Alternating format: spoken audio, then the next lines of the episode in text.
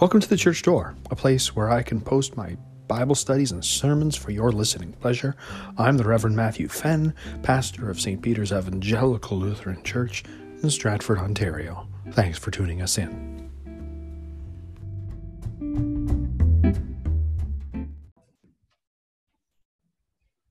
Grace to you and peace from God our Father and the Lord Jesus Christ. Have you ever been talking with someone and suddenly realized that they were not listening? You could have trailed off and started talking about rainbows and unicorns, and they'd go, mm hmm, that's right. Have you ever been there? It can be frustrating when you're trying to speak with someone, but you know that what you're saying is going in one ear and going out the other. You may be offering advice or giving instructions on how to complete a task or telling a story. And still, the other person has made up their mind already. They're ignoring you. He thinks his way is best and he won't entertain any other points of view. Have you been there? I think we all have. When that happens, you can sometimes just want to throw up your hands and, and just walk away and remove yourself from the situation. Or sometimes you can patiently endure and try to make sure that your message gets across. More often than not, when God wants to speak to us, we're the ones with selective hearing. Sure, we enjoy hearing the comforting message of the gospel that our sins are forgiven for Christ's sake. But we really don't like to hear the call to repent. We tend to not pay quite as much attention to that one. The Old Testament prophets, such as Jeremiah, they faced the daunting task of speaking God's word, even though they knew in advance that the people were not going to listen.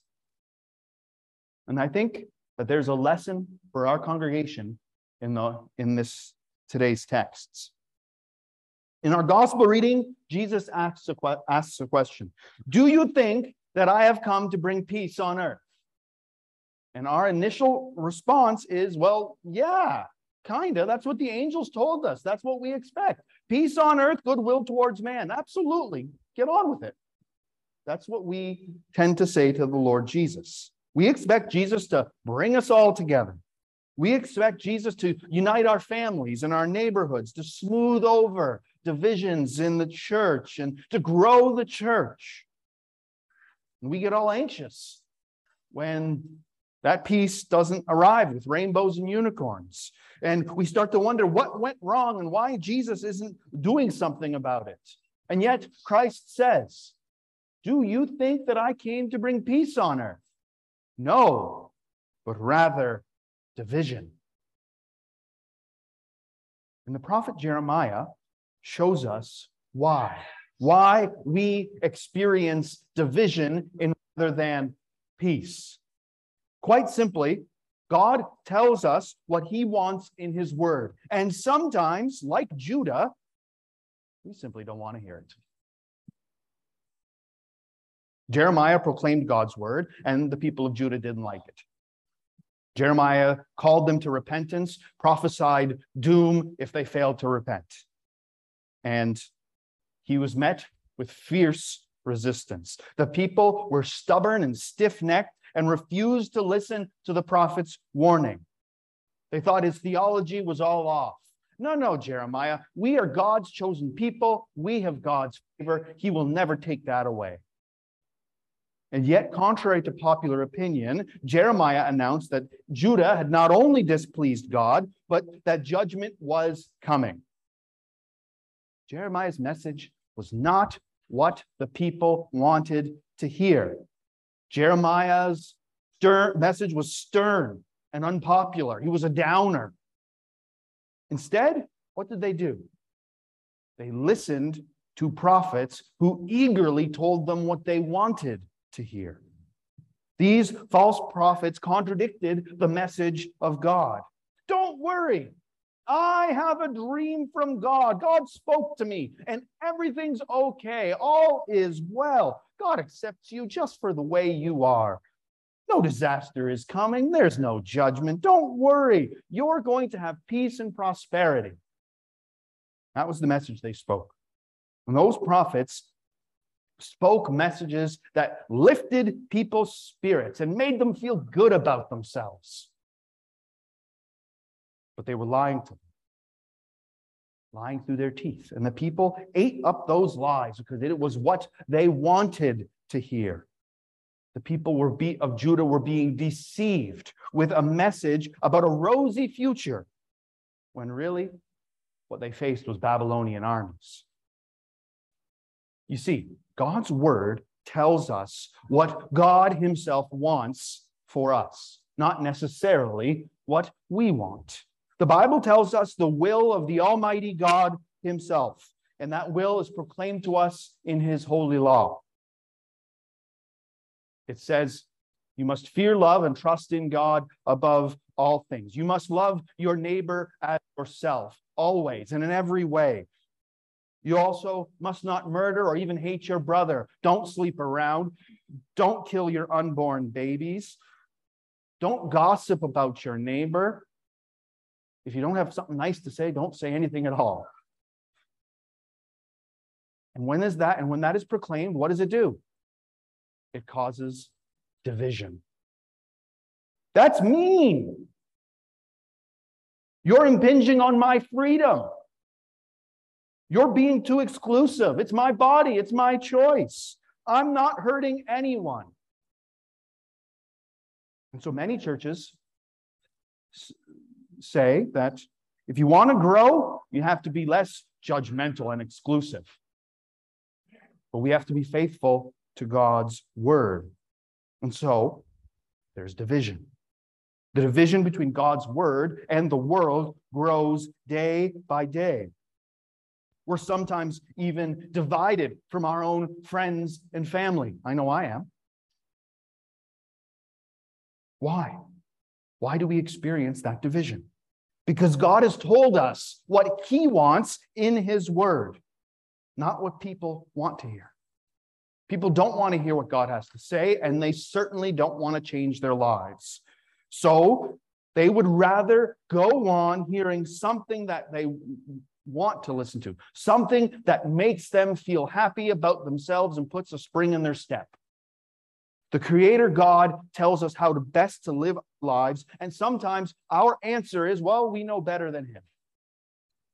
Jeremiah says that if God had sent these false prophets, that they would have a specific message. They would be calling the people to turn and repent. They would be, he, these prophets would be speaking God's word. God's word causes division because it calls sinners to repent, and we don't want to repent. God tells us that we're going the wrong direction and we need to turn around. We're heading for trouble. So we're meant to rethink our lives. We're admonished to turn around, turn away, turn back. Stop going that way. Start going that way.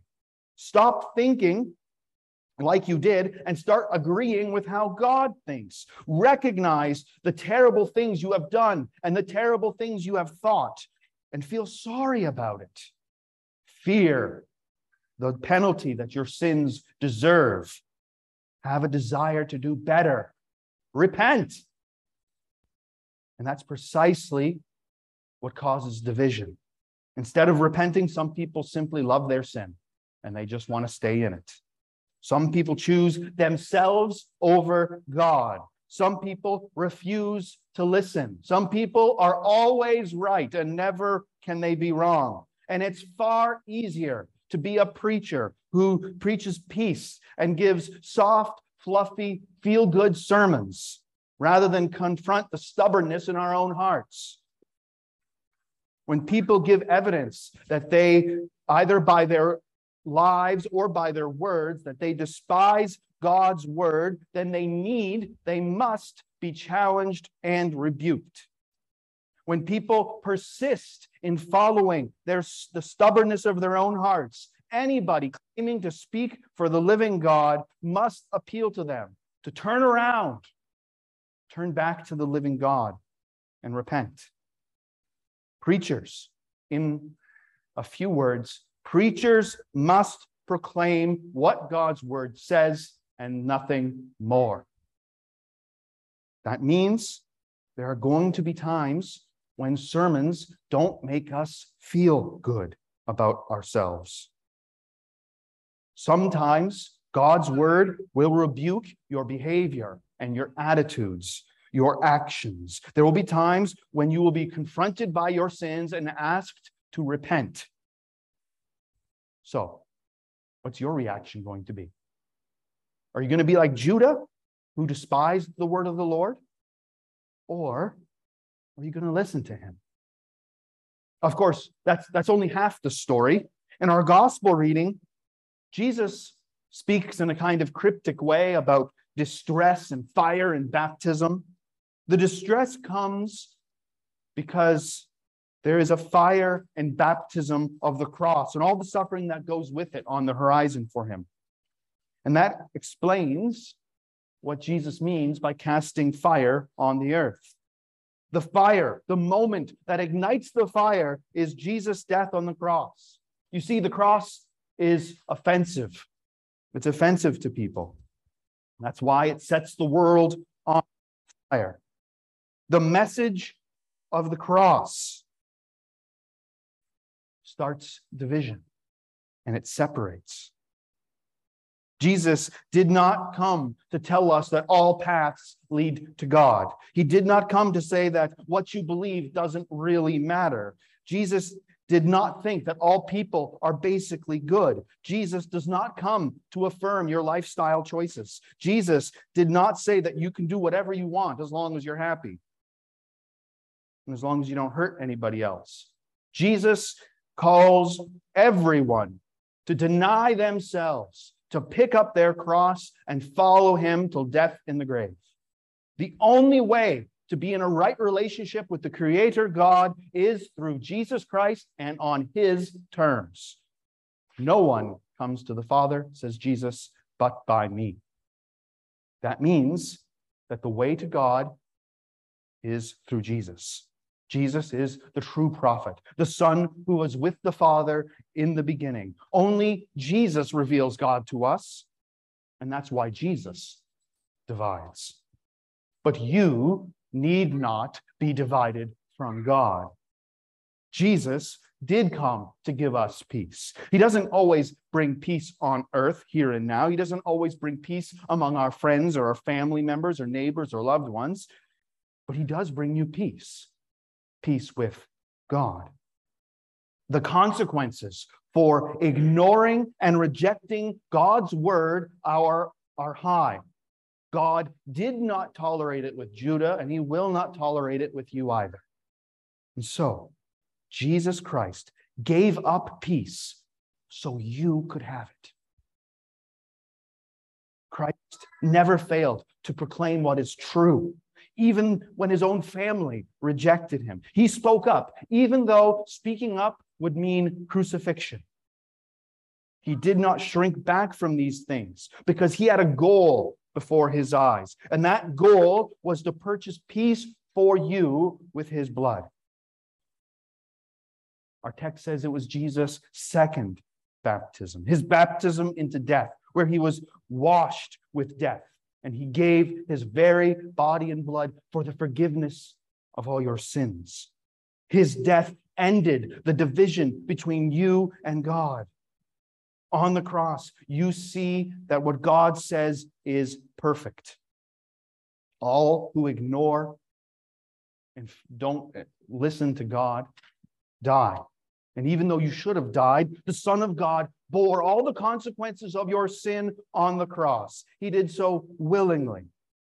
On the cross, you see Jesus' love towards us sinners, God's mercy instead of his justice. And the, pe- the peace that we desperately need is given to us freely in the water and the blood that flows from Jesus' side.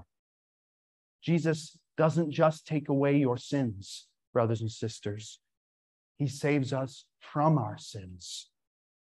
God's word divides because people refuse to listen to him. They don't want to listen to God because he calls out sin, and he commands them to repent. God's word divides because it says the only way that you can have peace with God is through the shed blood of Jesus Christ. So if you pick up your cross and follow Jesus, you will experience division, maybe even with those you love most. Yet, you have peace with God and peace with one another. That's the peace of Jesus. He gave his all, even to death. He was washed with death so that you might have the peace that was won by that shed blood. So repent, believe, be forgiven, and enjoy the peace of God, which passes all understanding and which will guard and keep your hearts and minds in Christ Jesus. Amen.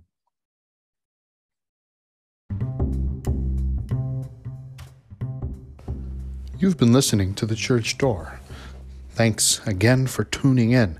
If you have any comments, questions, or feedback, you can reach me, Pastor Matthew Fenn, at revfenn, R E V F E N N, at iCloud.com. Look forward to having you with us again next time.